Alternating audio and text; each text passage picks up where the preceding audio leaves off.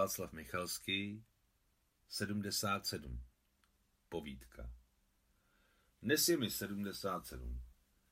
Ať se na to podíváte z jakékoliv strany, je to hezké číslo. Ale jestli je to hodně nebo málo, stejně nevím. Dávno jsem si všiml, že lidé zbytečně vymysleli počítání věku.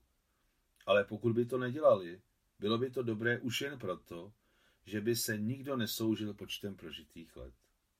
Nicméně je mi 77. A tak stojím na své narozeniny na asfaltové cestě, bělavé od vápencového prachu, která leží podél plotu rozlehlého hřbitova města Syrakúzy na Sicílii.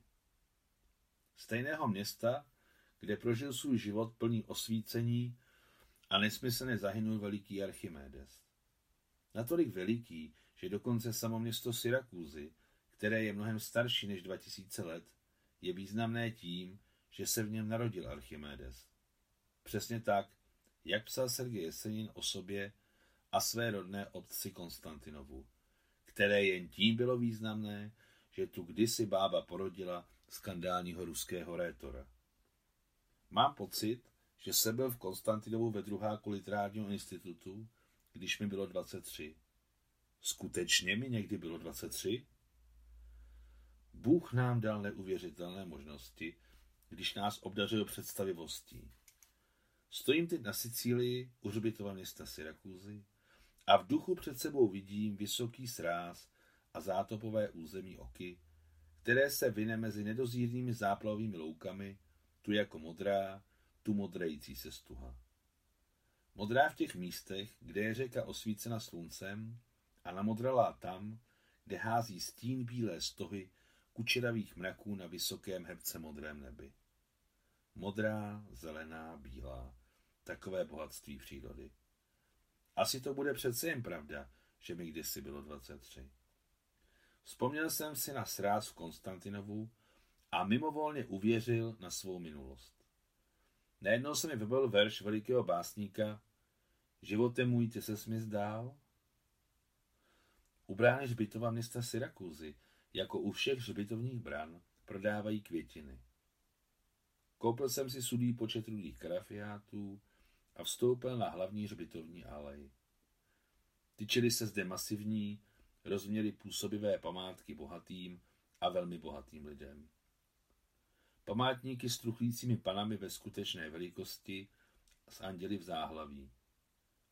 Hrobky podél hlavní aleje byly tak velké, že se podobaly kaplím nebo malým bytům.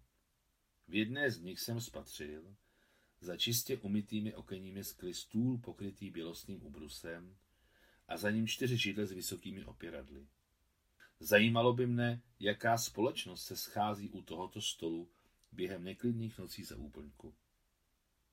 V druhé a třetí řadě od hlavní aleje byly památníky menší a dále pak množství nevelkých bílých mramorových desek s malými stélami. Přešel jsem k náhrobkům po pravé ruce a zastavil se u jednoho z hrobů. Levý roh malé desky se sesedl do země, ale stéla se ještě nenaklonila. A přečetl jsem na ní. Evelyn Rousseau, 1968 až 2007. Poměrně mladá žena, dokonce i teď by bylo 47. A podle všeho ji tu dávno nikdo nenavštívil. Položil jsem na bílou mramorovou desku rudé vzpomínkové karafiáty a poklonil se prachu neznámé. Ještě před hodinou jsem se procházel po nábřeží Syrakus, abych ji mohl potkat, ale nesetkali jsme se v čase a prostoru. Syrakuzy jsou město z vůní věčnosti. Od jeho pobledlých budov vane nesmrtelnost. Kolik neuvěřitelné vynalézavosti prokázal Archimedes, když bránil své rodné město před Římany. Ohromné jeřáby postavené podle jeho nákresů a pod jeho vedením chytali do svých kleští římské lodě u Mola a převraceli je do moře. Nejsilnější katapulty metali na římská plavidla klády a kameny o váze až čtvrt tuny. Dosud nerozluštěný systém zrcadel z nábřeží podpaloval slunečními paprsky římské lodi daleko na rejdě. Osm měsíců bránili občané Syraku své město vlastními silami a Archimedovým géniem.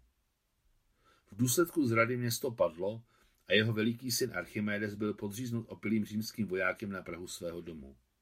Vojákem, který neměl tušení koho, jen tak mimochodem vraždí.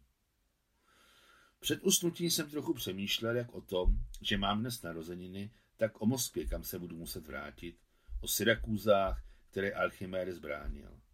Na rozhraní mezi spánkem a bděním se mi zdálo o syrakuském nábřeží v možném dýmu, nejasně rozpoznatelných katapultech a archimédových zdvihacích mechanismech, které převracely římské lodě, letící siluetě neznámé a někde po straně se chechtaly moje dvě sedmičky, veselé jako kluci, co se spolu hynějí buď nad minulostí, nebo nad budoucností. 77.